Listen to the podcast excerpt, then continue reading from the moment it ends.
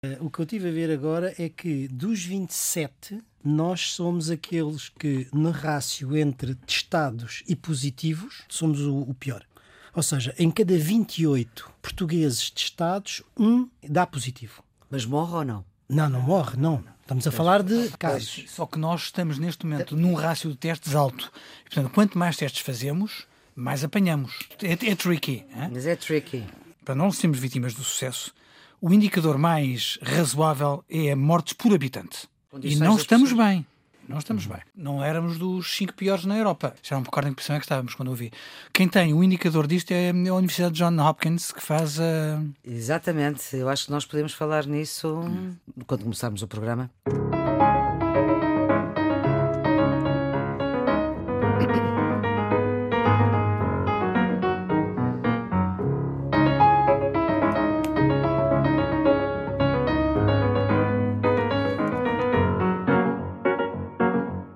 Décima edição do Geometria Variável. A produção é da jornalista Ana Fernandes, os cuidados técnicos de João Carrasco. Os variáveis fixos do Geometria são Nuno Severiano Teixeira. Bom dia. Viva. Bom dia, boa tarde. Não, bom dia. Ah, Isto é é, às verdade. 10 da manhã. Carlos Coelho, bom dia. Bom dia. Os variáveis fixos são estas duas vozes, um professor universitário e ministro por duas vezes, outro eurodeputado social-democrata com 20 anos de Estrasburgo, um dirige o IPRI, o Instituto Português de Relações Internacionais da Universidade Nova, outra plataforma multiideológica, Nossa Europa. Antes de entrarmos no nosso menu para esta sexta-feira, vamos ver o que é que esperávamos falar na semana passada. A minha expectativa para a semana, porque eu estou muito preocupado com a evolução da, da Covid em Portugal. Sete países europeus, tanto quanto li, barram a entrada aos portugueses, incluindo a Grécia, incluindo a Áustria. É uma situação que. E há a Sim, possibilidade. agora, 90 a 95% dos, dos novos casos são na região dos Global do Tejo. Eu acho que a situação no Brasil vai. Esta semana o Supremo Tribunal passou o ataque, prendeu lá a rapariga que era a ativista paramilitar da base bolsonarista, segurança que tem histórias eh, complicadíssimas. Estava escondido em casa do, do advogado do Bolsonaro, E, foi, e foi detido. A ex-mulher dele também foi detida. O Bolsonaro parece estar de cabeça perdida, segundo a Entourage diz. Eu não me surpreenderia que houvesse alguma evolução no Brasil. Não sei prever o quê, mas. eh, E que finalmente Bolsonaro acabou por não, não, porque- nomear. Porque, porque aquilo, mesmo nas hostas do Bolsonaro, a explicação do Bolsonaro era completamente ridícula. Dizia que o filho tinha muita experiência nos Estados Unidos porque tinha virado hambúrgueres numa hamburgueria norte-americana. O quê? Para justificar a capacidade de desempenhar as funções de, de embaixador na, na América, de facto, Dá imenso jeito. notável lá. Mas há um ponto de sintonia com a cultura gastronómica americana, isso não há dúvida. Isso não há São dúvida. bons, eu sei. É. E na política nacional. Taran, taran, taran, Eu já não posso Já não combinar. posso combinar também não. A pessoa perde um tempo infinito. Não é, não é fácil perceber o que é que na política interna se vai, vai acontecer. Não? é? Ah, como há também a história do PAN. O quê? Do tal que saiu. E não foi só ele.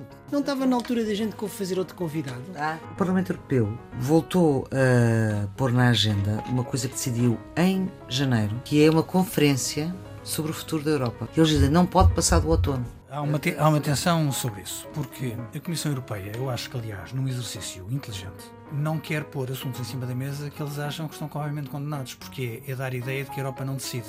E esse processo sobre o futuro da Europa tem zero hipóteses neste momento de dar um bom resultado. Zero hipóteses.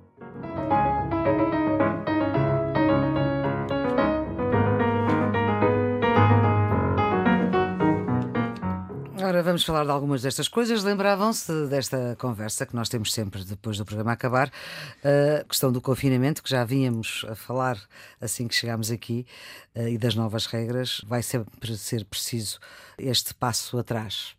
E agora é mesmo, Nuno. Desta vez não nos enganámos completamente sobre a política interna da semana seguinte.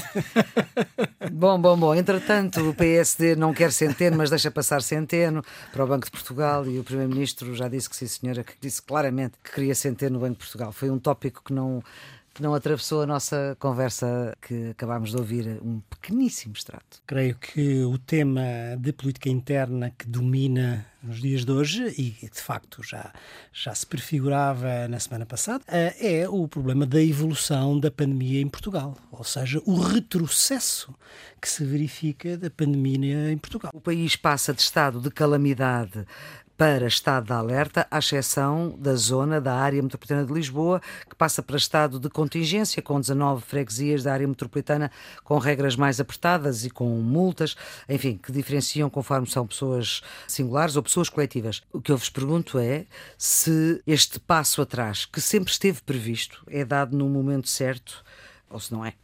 Eu não sou um técnico e, portanto, isto não. Mas foi ministro da Administração Interna e, portanto, sabe não, o que é que quer dizer estas coisas todas. Mas, não, mas aqui eu acho que a palavra dos técnicos é muito importante uhum. e quem tem, digamos, o conhecimento epidemiológico deve ser ouvido.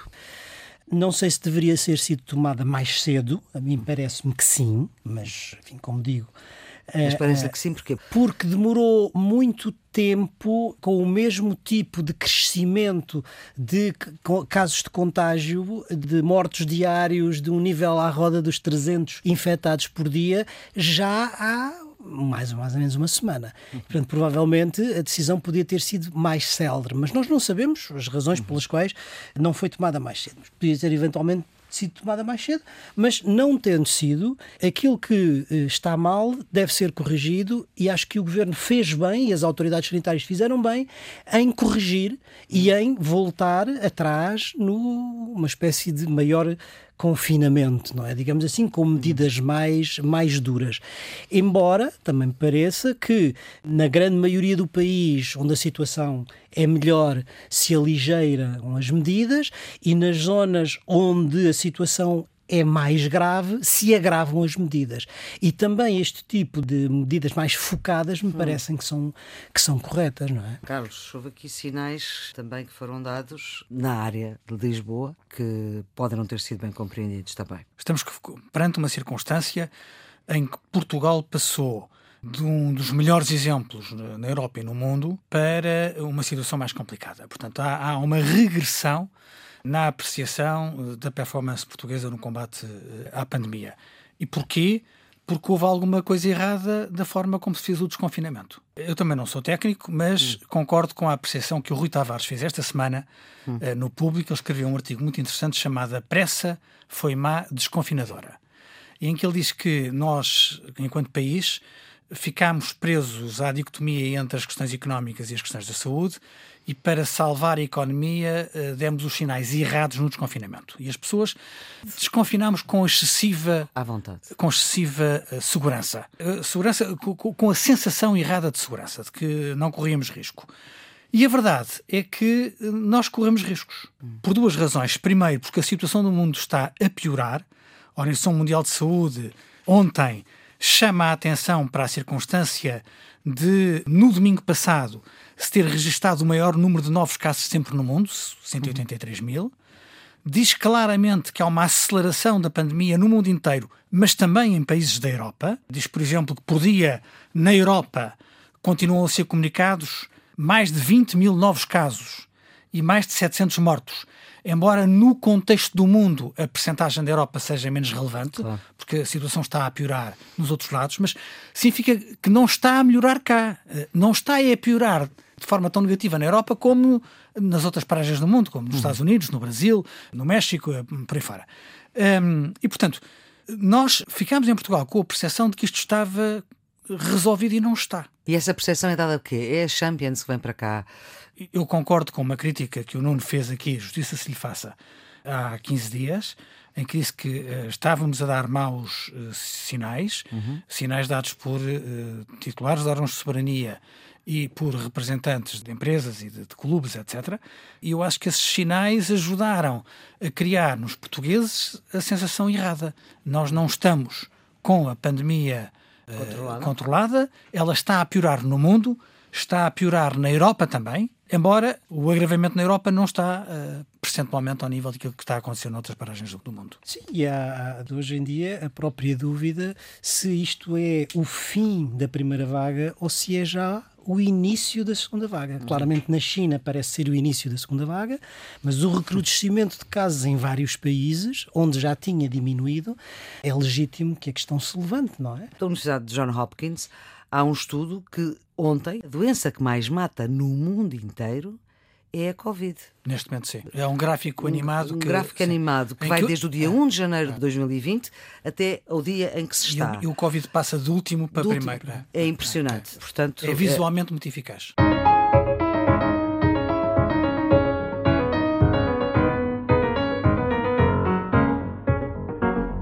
António Costa disse-o no encerramento do debate parlamentar sobre o orçamento suplementar, mas eh, parece que ninguém ligou muito. E foi preciso agora o presidente do Partido Socialista, Carlos César, que há algum tempo não se ouvia, que à saída da audiência com o presidente da República em Belém, precisamente por causa do orçamento eh, suplementar, veio colocar os pontos nos eixos. O Partido Socialista e o governo, naturalmente, que têm a obrigação de falar com todos os partidos, com todos os parceiros sociais. Mas nós temos uma referenciação do ponto de vista daqueles que são os nossos parceiros mais privilegiados no diálogo político. Uh, e é isso que estamos a fazer neste orçamento suplementar, designadamente com o PCP, com o PEV, com o PAN, com o Bloco de Esquerda. É isso que continuaremos uh, a fazer também, já numa perspectiva de médio prazo. É muito importante dar sinais uh, aos portugueses e trabalhar efetivamente para isso, no sentido de garantir a estabilidade política, de garantir não só esta aprovação do orçamento suplementar, que me parece razoavelmente garantida, como também uh, da política orçamental para a legislatura. Vem dizer referenciação, isto é a linguagem política, não é? Referenciação dos partidos mais uh, privilegiados e os parceiros mais privilegiados são à esquerda.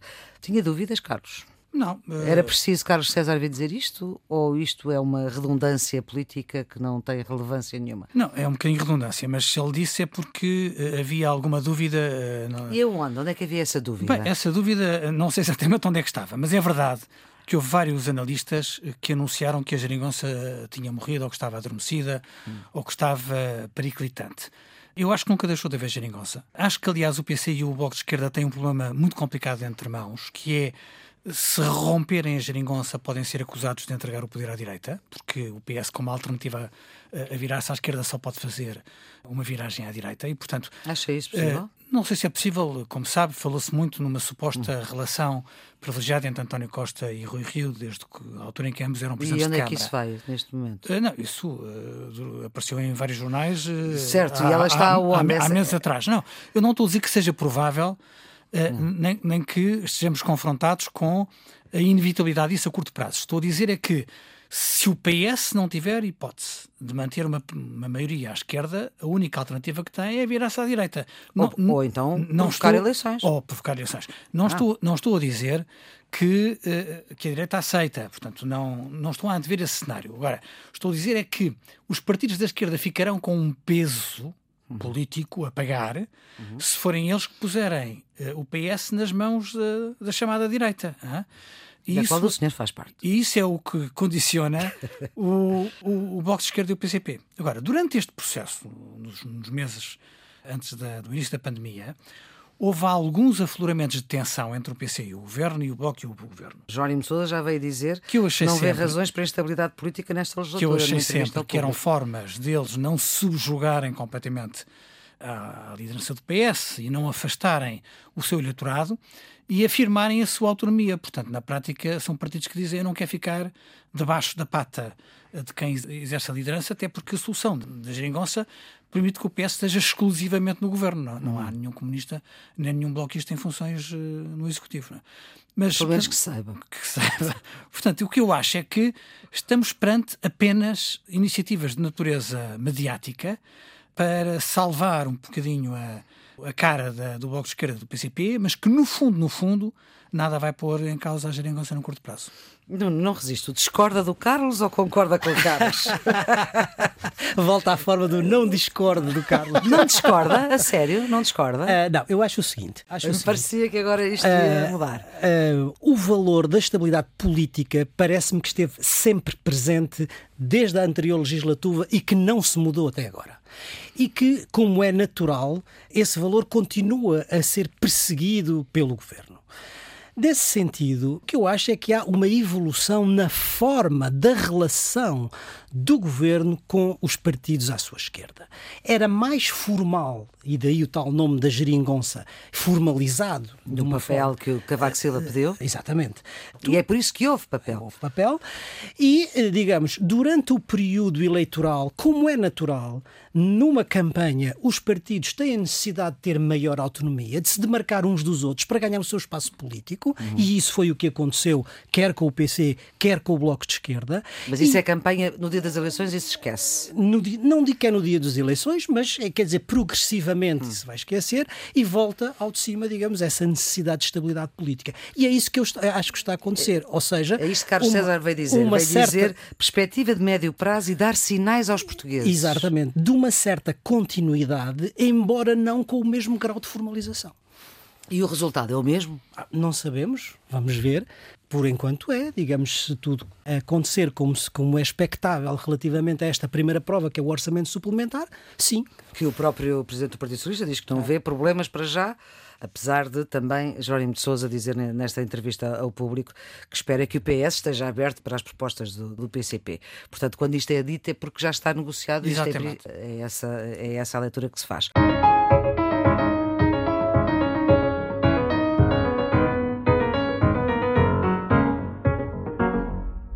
A desagregação de um partido que neste momento tem quatro deputados na Assembleia da República, que é o PAN, Pessoas, Animais, Natureza. Começou com o eurodeputado Francisco Guerreiro, depois como autarca em Cascais, depois com a direção do partido na Madeira, do PAN, que são três pessoas, e agora há uma deputada que vai ficar não inscrita, como a deputada antigamente do LIVRE, Joacine Catar Moreira.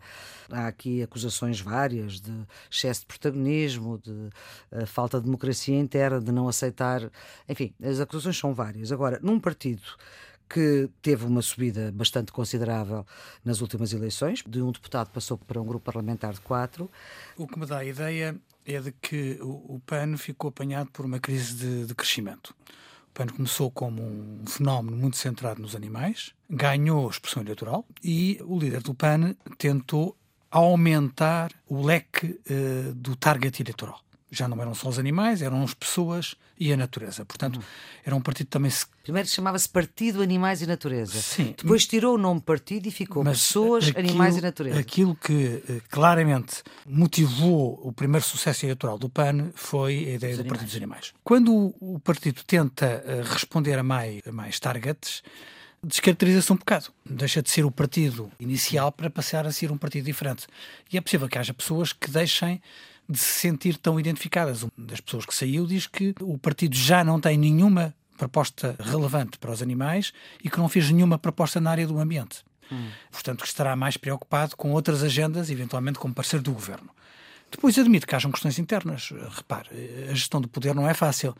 E não. Uma, uma coisa é é gerir um grupo de amigos, outra coisa é gerir eh, um partido profissional. E, objetivamente, eu acho que o partido, o PAN, não cresceu eh, sob esse ponto de vista. Eh, não sei se as críticas de mais centralismo que se viram na Madeira, que se viram uhum. em Bruxelas, que se viram agora em Lisboa, são fundadas ou não. Não acompanho a vida interna do PAN, não tenho opinião sobre, sobre o, o líder da, do, do, partido. Portanto, não sei se há de facto um, um déspota partidário ou, ou, se são apenas críticos internos, o que é verdade é que a questão do poder eh, foi mal feita. E, portanto, eh, eu acho que o partido não soube crescer e de um grupo ativista uhum. uh, com um sabor de protesto e de causas novas está a transformar-se num partido com os vícios do, dos outros.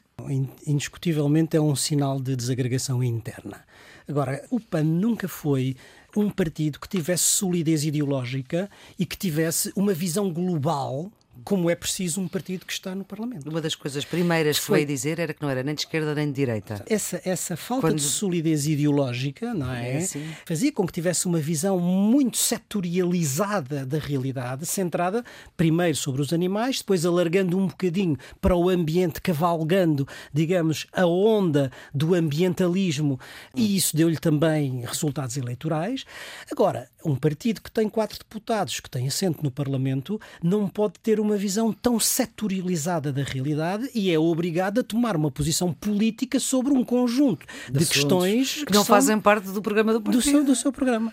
É natural que isso crie tensões, crie divergências entre, digamos, as várias pessoas que não estavam à espera ou não estavam preparadas para serem confrontadas com um conjunto de questões que exigiam solidez ideológica e uma visão global problema. Se a isso se junta eh, uma outra questão ou outras questões de natureza pessoal que têm a ver com a gestão do poder, como o Carlos estava a dizer. Neste caso, se isto pode fazer perigar o próprio partido. Por exemplo, o caso Joacine. Joacine é mais complicado porque era a única deputada eh, do partido e, portanto, eh, isso deixa o livro no, no embaraço. Relativamente ao PAN, não sei, é cedo para dizer o que é que vai acontecer.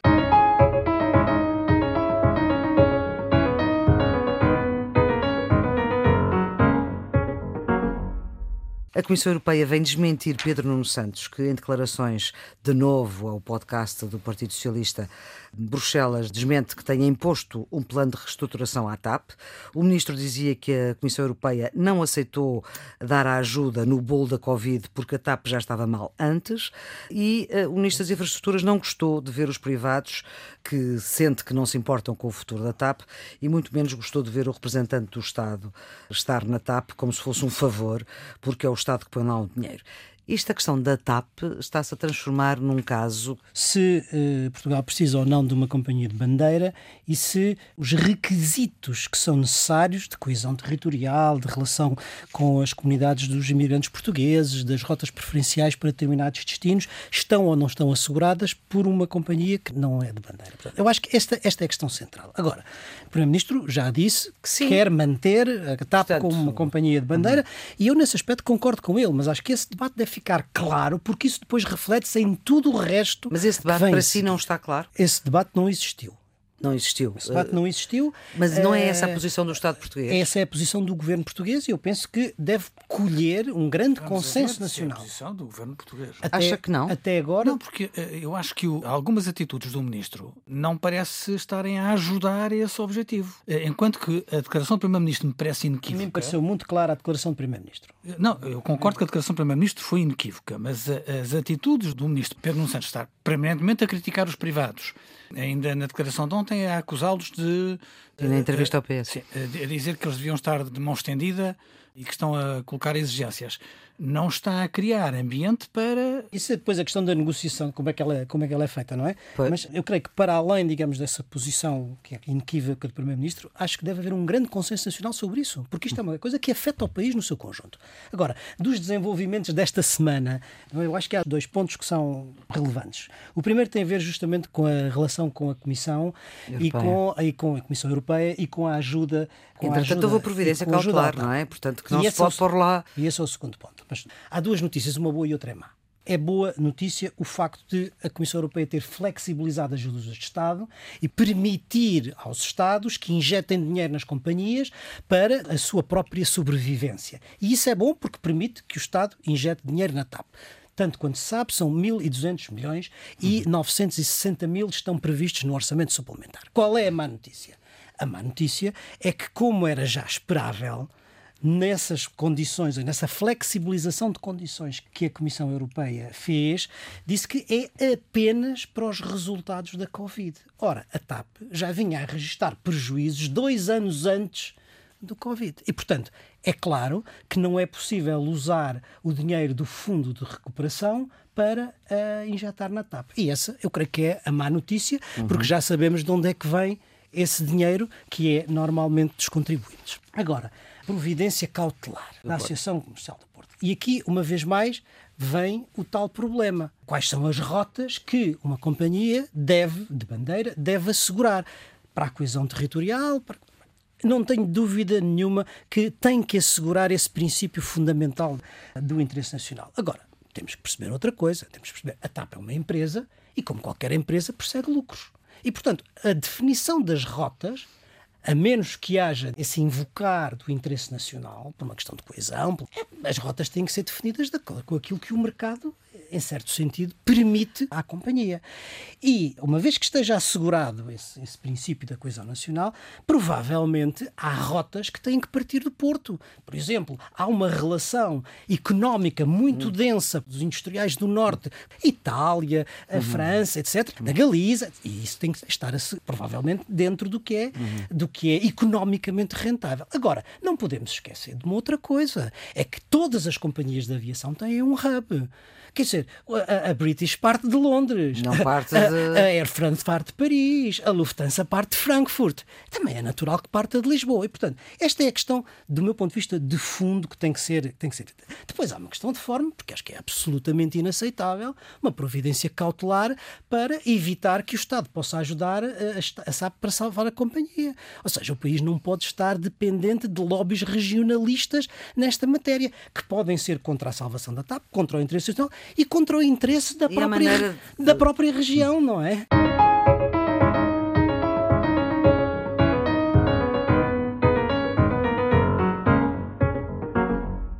Temos um presidente americano cada vez com menos hipóteses de continuar presidente. Isto é verdade? enfim, eh, corresponderia ao nosso desejo, não é? Eh, Talvez seja verdade. Eh, Há duas formas de apreciar isto. Sob o ponto de vista das sondagens, que estão neste momento muito simpáticas para John Biden, Mas ainda não conclusivas. Conclusivas? Aliás, não há sondagens conclusivas. eh, A única que é conclusiva é o dia do voto. apontam para uma diferença muito, muito confortável. Praticamente a mesma distância também era identificada relativamente a Hillary Clinton e a Trump nas últimas eleições e Trump acabou por ganhar. Portanto, esse indicador não é eh, suficientemente claro. Há um indicador mais interessante na história americana, que é a capacidade de obtenção de financiamento para a campanha eleitoral. De uma forma geral, quem consegue obter mais dinheiro vai com real vantagem Em relação eh, ao nas outro. eleições. Nas últimas eleições foi, foi Trump. Aparentemente, em maio, pela primeira vez, Biden recolheu mais dinheiro do que Trump. No mesmo período, 81 milhões de dólares para Biden, 74 para Trump. Isto é eh, um indicador. Nos Estados que mudam, Nos swinging states eh, está a haver um fenómeno muito interessante que é não apenas a capacidade de Biden falar para eleitorado que no passado esteve com Trump, e, portanto significar a capacidade de alargar. Uhum. eh, o espaço dos democratas, mas a circunstância de nas primárias do Partido Republicano para o Congresso, para a Câmara dos Representantes, estarem a ganhar republicanos contra Trump e não republicanos a favor de Trump. Isso aconteceu na Carolina do Norte e no Kentucky, por exemplo. O que significa que, mesmo na- no Partido Republicano, a estrela Trump está, hum, está claramente a ser erodida. Isso é relativamente evidente. Depois, eh, Trump fez uma, um comício eleitoral eh, que, para o qual previa um milhão essa é a de história pedidos. da semana, não é? Teve poucos milhares, eh, muitas cadeiras vazias. E porquê? Explique lá. Há muitas teses. Parece que houve uma conspiração de jovens que, através de uma das novas redes sociais, reservaram lugares para, objetivamente, deixar os lugares vazios. E assim foi. Eh, terá sido muito eficaz. Eh, ainda que aqueles também lugares. houve ajuda dos avós dos jovens. Não, houve, ajuda, houve muitas ajudas. Claramente, hoje Trump está com dificuldades de mobilização porque perdeu espaço de apoiantes em toda a linha. Não, Às isso vezes é as redes verdade. sociais não servem só para coisas que não têm muito interesse. As eleições, as eleições americanas são sempre imprevisíveis, não é? Eh, Mas estas são particularmente, particularmente imprevisíveis, ou seja, tudo pode acontecer. Agora, há tendências, não é? E, eh, claramente, antes da crise Covid e antes do assassinato de George Floyd, a tendência era a favor de Trump. Pois o que acontece hoje é que a tendência é a favor de Biden. Há uma inversão de tendência e isso é claro. O New York Times trazia hoje uma sondagem, aliás de capa, que dava 50% a Joe Biden e 36% a Era 14, Trump. 14 pontos de diferença. 14 pontos de diferença, sobretudo conseguidos no eleitorado feminino, afro-americano e hispânico. Isto porque Biden pode ter uma vice-presidente negra. Estes números são números nacionais, portanto não têm muito significado. O que tem significado é o colégio eleitoral. São duas coisas. Basicamente, o que tem significado são duas coisas. É a composição do colégio eleitoral, É preciso 270 votos para ganhar. 270 votos para ganhar. Isto para quem não está familiarizado com o sistema eleitoral americano, a eleição não é direta, os cidadãos não votam diretamente no presidente, não mas é elegem um colégio eleitoral. E depois, dentro desse colégio eleitoral, o que importa é qual dos candidatos consegue ter mais eleitores. 270 já significa a maioria. Há estados que são sempre republicanos, estados que são sempre democratas e depois há estados que vão mudando. Aliás, é muito interessante porque os, os swing states, os que mudam neste momento são Ohio, Carolina do Norte, Geórgia e Arizona. E são estes que vão, muito provavelmente, decidir o resultado final da eleição. Portanto, é estes que têm que, que ter maior atenção. Maior, Portanto, já não é a Flórida como da outra atenção. vez, nem a Califórnia. A, a Flórida, a Pensilvânia e o Wisconsin, que eram tradicionalmente esses, swing, esses, esses estados que mudam, são tendencialmente Biden. Também estou de acordo que o evento da semana é a história do comício. comício que não, que não houve, não é? Que foi um fracasso, não é? Fracasso monumental, com, a, a, digamos, o impacto de ser o primeiro que marcava o tónus da campanha. E isso, obviamente, tem, tem peso. Para Trump é um mau sinal, mas eu acho que há aqui, independentemente de ser um bom sinal para Biden, acho que há aqui um bom sinal para a sociedade civil há um sinal de empowerment, há um sinal de, de, de, capacitação da sociedade civil, porque aquilo que nós vinhamos a assistir desde a campanha de Obama à campanha de, de Trump era a utilização por parte dos serviços de campanha das redes sociais para atingirem determinados público-alvo para uhum. surtirem algum efeito eleitoral lançando uh, mensagens determinadas. Ora, o que nós estamos a assistir aqui é um movimento contrário, ou seja, são os cidadãos eles próprios que se tornam atores políticos numa campanha. Uhum. E isso é um sinal interessante de vivacidade e de imaginação da sociedade civil. E que... aparentemente, se não houve aqui manipulação, estamos a falar de eleitores jovens. Jovens. Jovens porque. Uma parte do eleitorado que geralmente estava mais afastada do combate político e que agora apareceu e apareceu de forma muito eficaz. Há o sinal de que é esse eleitorado jovem, porque a rede social que usam, que é o TikTok, é uma rede social que é usada maioritariamente pelos jovens. Nós nem sabemos o que é isso. sabemos, sabemos, sabemos. sabemos.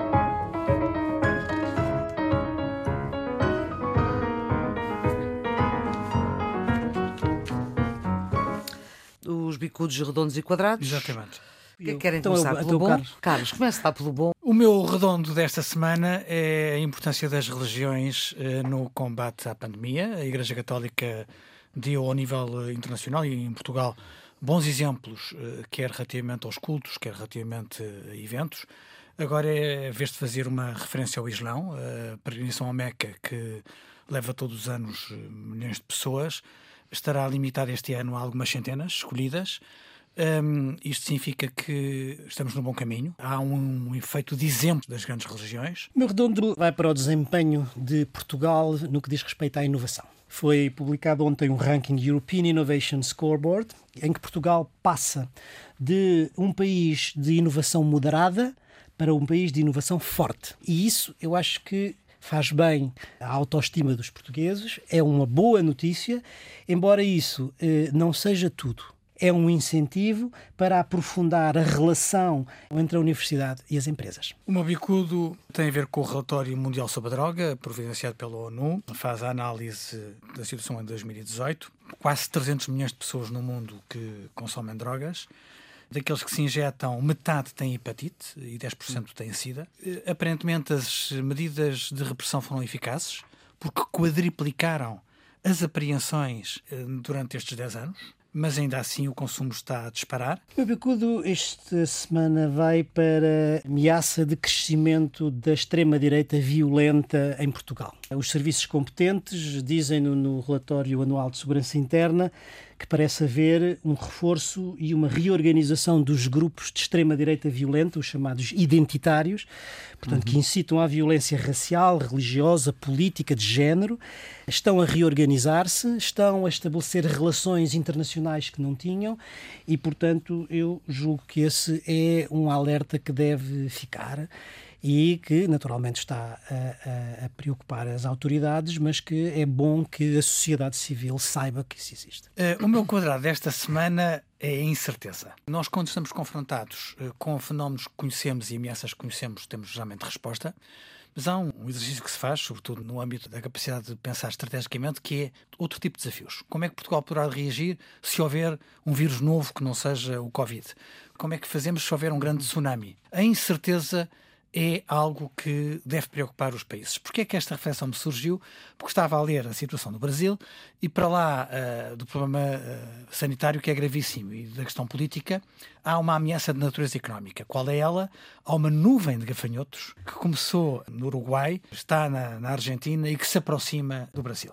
Os gafanhotos não trazem em si nenhum risco de saúde, porque eles só comem vegetal, portanto não trazem hum. vírus que possam afetar as pessoas mas são demolidores eh, para recursos agrícolas. Eu não sabia, mas fiquei a saber que um quilómetro quadrado, portanto um quadrado com um quilómetro por um quilómetro, pode ter mais de 40 milhões de gafanhotos. E estes 40 milhões de gafanhotos, por dia, comem o equivalente a 2 mil vacas ou 350 mil pessoas. Vegetais. Em vegetais. O que significa que esta nuvem de gafanhotos que está a invadir o, o Brasil uh, vai causar fome. Eles são muito rápidos, eh, num dia andam 150 km, andam não, voam.